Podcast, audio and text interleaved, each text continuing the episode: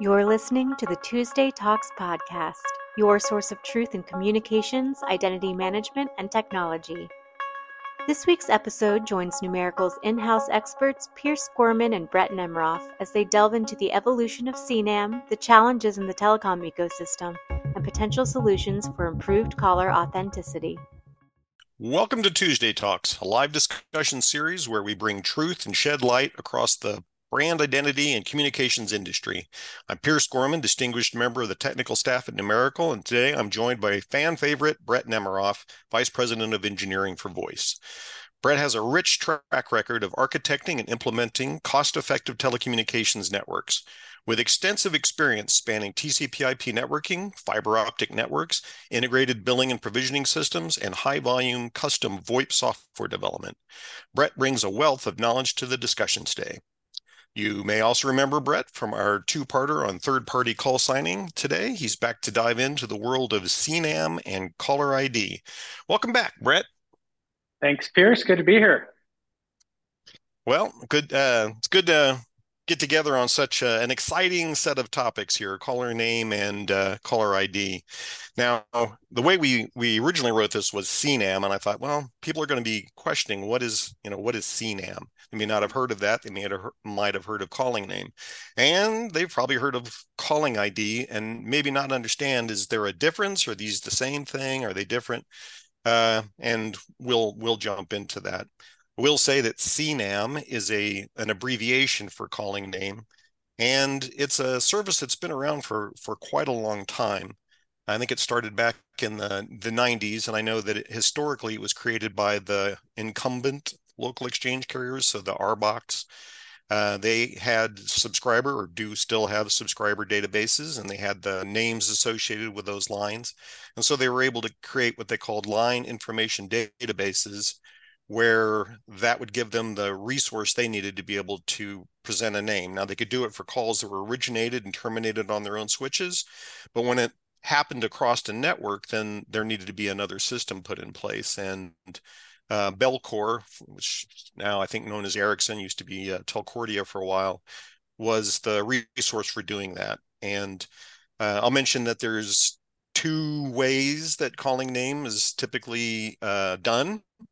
And the two ways are there's a database that gets dipped or the calling name can be put into signaling.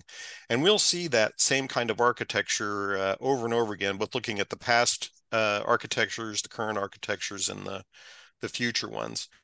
And I'll mention that um, calling name is not something that is just universal to the global world of, of telecommunications. It's primarily something, as far as I know, in the United States and Canada, and not so much internationally. And um, in preparing for this, I was thinking about that. You know, why is it only in in Canada and the United States? And it was interesting, and even just between those two, they they did it different because, of course, you know, if there's only two, they have to. There's two ways to do it. It's going to get d- done differently in both. So, the United States uses the uh, the dip into the database, and and Canada actually puts the calling name into a parameter within the within the SIP invite or within the uh, generic name parameter if it's signaled in SS7. Anyway, in the international situation, it, it occurred to me, well, it's more complicated. Can you put together a big database that has all the names that you need? And what do you do for um, international character sets? And how would you pay for it? Um, so I think those are things that have inhibited a more general use of calling name or CNAM as we know it here in the United States. Um, and then, you know, as looking forward, we can see that uh, the way that the information is made available and the ways that it's uh, transmitted. And I say when I say made available, either stored or sent in signaling, those are evolving too as our signaling systems, specifically STIR, SHAKEN, and call authentication, uh, are evolving as as well. So, so Brett, I'm going to take a, a pause there, and I'm going to ask you, you know, what what do you what comes to mind when you think about uh, calling name? What is it you think that our customers are are interested in knowing about calling name? Well, Pierce, you bring up some interesting points, and I and I think the things that we really need to highlight is um, is how does the information get there, and who has the authority to provision that information and to display that information? Because when you talk about like internationally how it's done differently, we think about things like, you know, in Canada, where they kind of expect that caller name information is transmitted with the call from the originator. But in the United States, when we use the line information database, LIDB and CNAM DIPS, that information is kind of placed on there by the terminating service. So um, there's a couple of different ways that it's done it done, but I like to overall think how did all of this happen and how does it actually work and who actually has the right to do this when you think about it uh, we've got this database of phone numbers and names. Should a central authority be responsible for keeping track of that database? And if so who should that authority be? And should anyone be allowed to say anything in that database? Should i be able to call myself whatever i want or should i have to prove who i am? So there's a lot of these like should haves and all this but I, I, think it's interesting to, to talk about well how does it actually work and i think for us to like really understand how it works we kind of have to understand like where we came from right? So i just want to touch a little bit on uh, the past of caller id now you mentioned that like as caller id as we know it didn't really come out until around the 90s or so. And keep in mind that you know prior to 1996 when competition was introduced into telecommunications it was pretty much just the phone company that was managing CNAM. And because of that, you had one company with one method and procedure putting names and phone numbers into this database. But after 1996, when competition was opened up, uh, there were a lot more companies that were participating in this database. And there wasn't like a single set of standards and procedures. Like if I want to call myself something else, what information do I need to prove uh, who I am? Uh, so, uh, in addition to that, before the advent of you know voice over IP and communications over IP networks and all of this, it really was the line information database. And really, what we're talking about when we talk about a line, we talk about those copper cables that come into our houses that used to be actually attached to the telephone. Because of that, it was actually kind of hard to spoof somebody else's phone number because you would actually have to be attached to their copper as well because phone numbers used to be associated to the actual line itself. In fact, caller ID at some point was actually referred to as caller line identification. But with the advent of IP communications and all of that, it's not really associated to the to, to the line in, anymore. Additionally, people really got used to trusting names because the names were were provisioned by the phone company. And, and you got to put yourself 20 years ago when you're actually taking a look at the caller ID box. And like the very first time you got caller ID and you looked at that, you saw someone's name before they called, and how amazing that must have been when you first got it. People learned to trust it because it was this brand new information that the phone company gave them. But very quickly, telemarketers learned to abuse that privilege. And it did not take us long until we stopped trusting that information.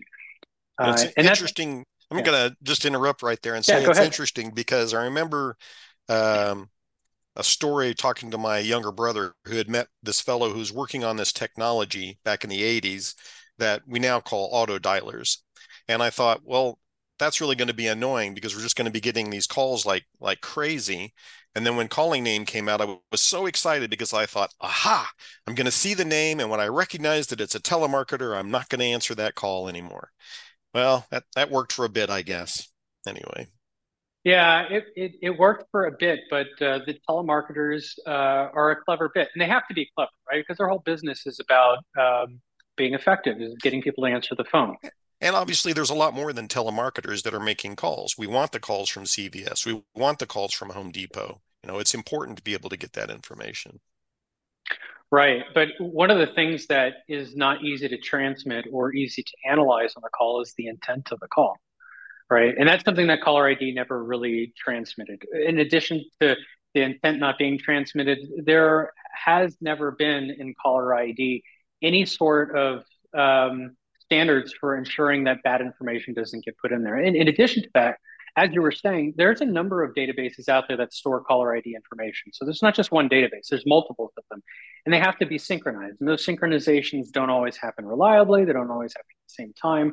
So very frequently, you might go out there, you might set your caller ID name to a particular name, but your the old name that used to be on your number, like you just got a number uh, provision for you, it might still be sending the old number. And these are common pitfalls and problems. So I kind of go back to the original question that I asked, like, who should be responsible for collecting this information, storing this information, and transmitting it? Now, um, what we have today with the AEs, uh, the analytic engines right now, is these are companies that are working very closely with the terminating service providers. And what they do is they take a look at the phone number that's arriving at the terminating service provider and they match it up in a database. And then right there, right before the last mile, they'll change the name to something that they feel is reliable and they'll send it on to, to the customer and they'll present that, that name to the customer. Uh, the question is, though, is should they be allowed to do that? Um, and the let's, reason why I asked that well, mm-hmm. let's let's be specific here. I want to make sure because okay, you know, you you just said that the analytic engine providers, and it's no secret, the the main three for the main three mobile providers are Transaction Network, Network Services. Can't even say it. TNS for short, Hiya, and then uh, First Orion. And what you said is that they look at the calling number information that's coming in on the signaling, and then they make a decision about the name that would go on there. And I would say, yes, you're right, but maybe you're not entirely correct because those can be independent. Uh, how should I put this? There are independent processes going on. For sure, the analytics engine providers are looking at those calling numbers and making a decision about whether something is going to show up in the name display of a of a device, a mobile device. But they were providing a calling name service as well as the analytics service to protect people with the you know, the scam shield, the scam likely um, labeling, in which case, what I think you were saying is the name can be changed by the analytics engine provider, not from the name that was provisioned and that somebody paid to have provisioned, or that somebody was paying to have displayed, but changing it to something like scam likely. Yeah, and, and that, that, certainly happens as well. And and, so, uh, and that, go ahead. Yeah, no, no, no, it's you. You were yeah. going somewhere with, you know, is that okay? I think is where you were going. Yeah, and the reason why I asked is that okay is because they're assuming that the phone number that came in is the actual phone number of the person who's calling, right? Yeah. So in in today's world, I could make a phone call and spoof my originating number and actually trick the AE into replacing that name at the last mile, right? There's nothing that does that. Now you might be saying, well, hold on a second, STIR/SHAKEN prevents spoofing, right? Now, if if you've been watching our Tuesday Talks podcast, you'll see we've had this discussion a number of times. STIR/SHAKEN does not prevent spoofing. And, and, and while a lot of people say that STIR/SHAKEN is the intention is to prevent spoofing, it, it, it really isn't. And the, the reality is, is that there's plenty of spoofing that happens in the network that is completely legitimate spoofing is we don't want to get rid of it. It's, it's totally legal. And a quick example of that is, you know, when my kids' school calls me to tell me that after school activities are canceled because of weather, it's not the school calling me, it's some third party service that's calling me that's pretending to be the school so that I'll know that the school has a message for me. And that, that's totally legitimate, right? Um, so uh, we, and this kind of goes back to what I was saying about intent, right? Like there's no way to like transmit the intent and there's no way today to know necessarily if the phone number that's being transmitted is the number of the actual originator. So the question that I like to go back to is who should be responsible for transmitting the identity of the caller? Should it be the terminator who's using this potentially wrong phone number information to put that name on? Or should it be the originator who's who, who has no technical mechanism to prevent them from lying about who they are? Now, one of the things that if if you've followed some of my other talks about CNAM that you may have seen is I had this incident where I actually received a call from somebody who, who changed their caller ID to Darth Vader. And um, this is just an example of like something that that can really be done. And that really did happen to me, right? And when I when I spoke to this guy, he just explained to me that all he did was log into his carrier's website and change his name. There was no you know, upload a, uh, a, a photo of your driver's license or anything like that. So um, I think that that's a fundamental challenge that we have in the network right now is where should this information come from? Yeah, and you know, you point out that STIR/SHAKEN doesn't really prevent spoofing. Um, certainly, it's been sold that way, and it was an intent. I'll say that and I'm going to make a little little pitch for STIR/SHAKEN, even though it's a somewhat of a side, because it is important to talk about this technology in relation to um, calling name as it's evolving. And as far as the spoofing was concerned, the the idea was is that if you provided good enough information, that uh, if the number was spoofed and it was spoofed enough by the by a person who was trying to cause problem or company trying to cause problem, you're going to have that identity information available one off. It's sort of a penultimate idea of identity in that the originating service provider, who's probably not the one who's making the illegal robocalls, is going to be their identity on that call. And so there would be accountability even if you didn't prevent spoofing. And the idea was that uh, if you had enough accountability, enough enforcement, then spoofing would illegal spoofing would stop. Now, obviously, there's a mixed uh, mixed result so far in our journey here on Stir Shaken, but that was the idea. And but in the future, um, the idea of being able to have a usable identity, authenticated and verifiable, cryptographically verifiable, that's important. Uh, and you use the the the term identity, and I think we should talk about that a little bit because you mentioned the the Darth Vader example and being able to log in and do that. Now I remember reading years ago the guidelines that were written for calling name as it was originally proposed within the Bellcore system. And one of the things you weren't supposed to be able to do was use fictitious characters or cartoon characters, and Darth Vader would be an example. So there's an example where one of the databases that was being used to control the information did not have an edit mask in it to be able to look for that kind of a misuse of of the information. And maybe they just nobody ever thought to put darth vader in there to look for vader or variations of it. So it's not exactly like it would be easy and it's not exactly like you can have people using you know personal labor to look at all of that information as well. But um, you mentioned uh, identity and you, you had an example that we talked about in the preparation for this for this show that i really liked and I'd like you to kind of walk through your thought about okay, now you've got a name, but is a name enough? Is it trustworthy? What are we really doing here? So, right. do you remember your yeah. example? Yeah, yeah. So a, a lot of uh, a lot of it kind of comes down to when I think about like already ID name, stir shaken, and uh, the presentation of identity. Um, I like to compare receiving phone calls very similarly to people showing up at your house, right? And if you think about it, it's it's kind of the same way, right? Is if you have a stranger that shows up at your house and you don't know who they are and you have to decide whether or not to answer the door, it's very similar to like receiving a phone call and choosing whether or not to, to answer the phone, right? Um, when somebody shows up at your house and you open the door, like you're not going to ask them um, what their address is, where they came from, right? And and this is what a phone number is. What what is a phone number? it is it is an address. It's how to get back to somebody. Uh, that's really the only thing that it is.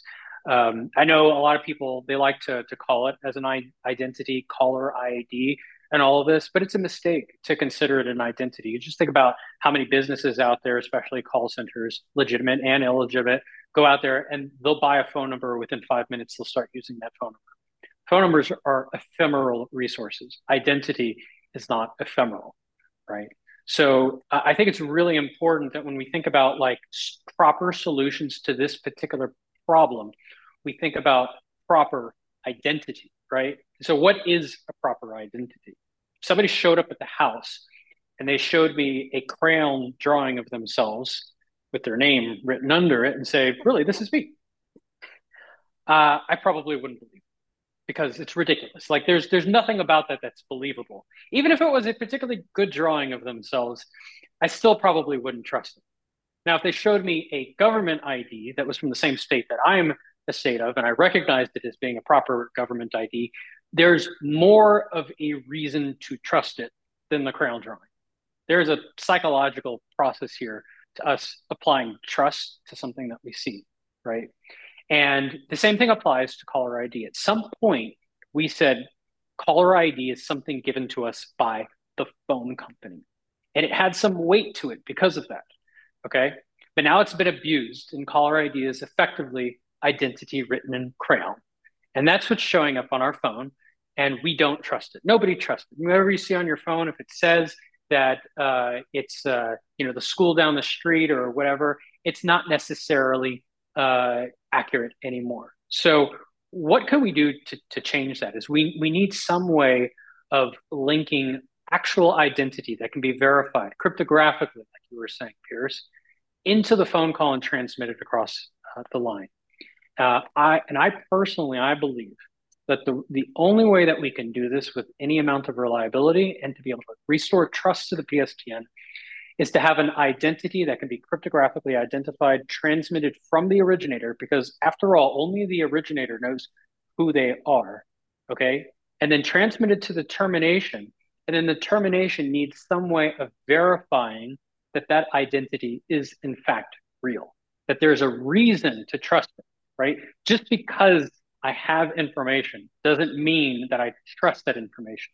So there needs to be a, a there needs to be per, given a reason to trust, and then there needs to be the verified way of trusting. Hundred percent. And I I wanted you to to share your example again because I I I like using real world examples for people to think about identity and trust. And your example of somebody coming to the door and having a crayon drawing of themselves is perfect. The example of having a government issued identity card is also perfect because we mostly trust our government. and so we well we we and and companies right will trust the credentials that are issued by the government and, and so that's uh, not just an identity it's an attribute associated with that identity it's something that they have that tells you more about them than them just asserting that their name is Darth Vader or whatever their name happens to be.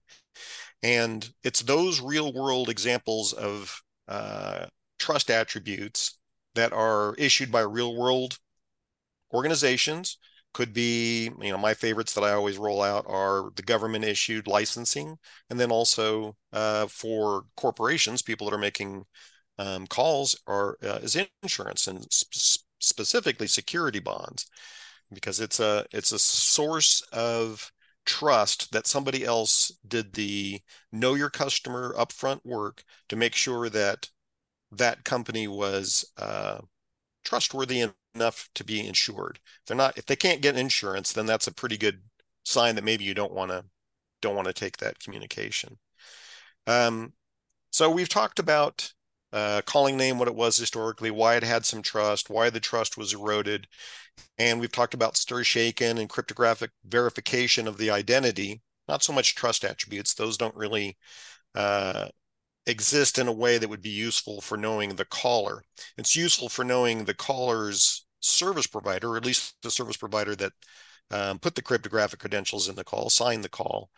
Um, but I think you and I believe that there is a another layer of identity, the actual caller themselves, which is what's supposed to be represented in calling name, that we're going to plumb and make work better with um, crypt, you know, with call authentication technology, and that's sort of the future of things. And we've talked about um, that future before, and we've said that the um, signature type that would be carrying that name information and additional information, such as the company logo and maybe the reason for calling, as uh, rich call data. And there's a standard that's, you know, uh, just about ready to issue from the Internet Engineering Task Force on rich call data that says the um, you know there's more than one standard but uh, there's one main standard that talks about the information that would be encoded and transmitted on the wire. So do you want to describe a little bit of of what you see there for the future brett?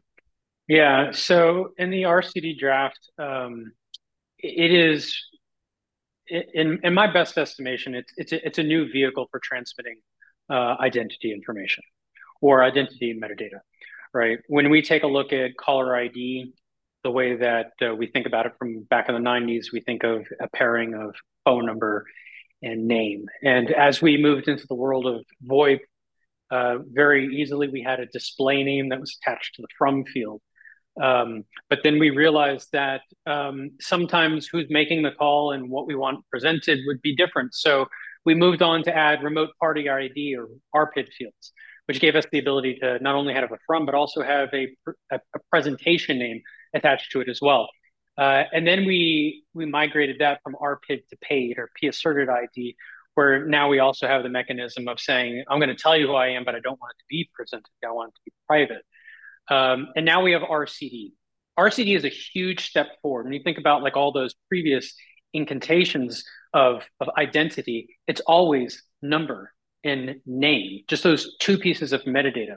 But RCD allows us to, to be a lot more rich with that data. We can we can put URLs in there, we can put jCards in there, we can put icons in there.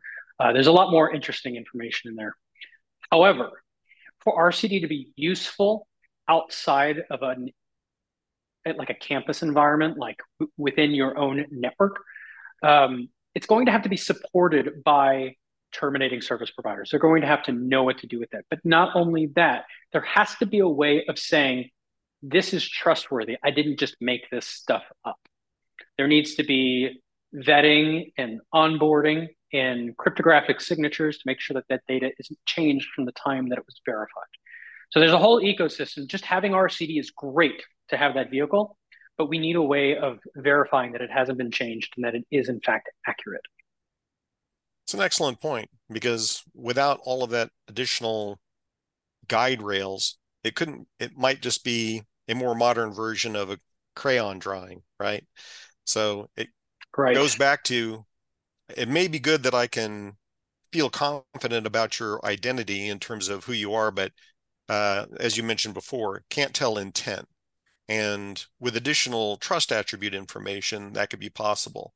And so those those guide rails that know your customer work, if you have knowledge and confidence in that, that's that's one of those things that improves that from being a crayon drawing into the government issued identity card. All right. Well, we're almost out of time. I do want to uh, respond to the one question we got from David Frankel, and thank you, David, for for watching. Always appreciate it. Uh, and you asked about uh, the calling name and all the different myriad different databases. Then, if you really wanted to be accurate, you'd have to look at least 20 sources of information and I don't think you meant specifically 20, but as an example. And I think your answer, you know, that's right. And I have a feeling that's why First Orion, you know, called their their product AccuName, because they were looking at as many sources as they could to find out whether or not, you know, what was the true and accurate name to be able to uh, supply to to a conventional nowadays uh, calling name dip. And uh, so that's uh, that's a good point, and I think it's also uh, to the credit of First Orion that they thought the same thing that you did and went to the extra effort to try and you know provide that level of uh, of accuracy. Well, Pierce, I, I, did want to add something onto that though, in terms of okay. AccuName, and I don't know what's going on under the hood there. Where is the information coming from, and uh, what terminating customers is are they fixing the problem for? Right because to David's question here, part of the problem that you have is that your originating provider is pushing it into a database, and the terminating provider is pulling it from a potentially a different database, likely a different database. So are those two databases synchronized? And would you ever be able to fix it? If you fixed it for one terminating provider, say you fix it with T-Mobile, would it also be fixed on Verizon? Probably not. You would have to fix it in multiple places.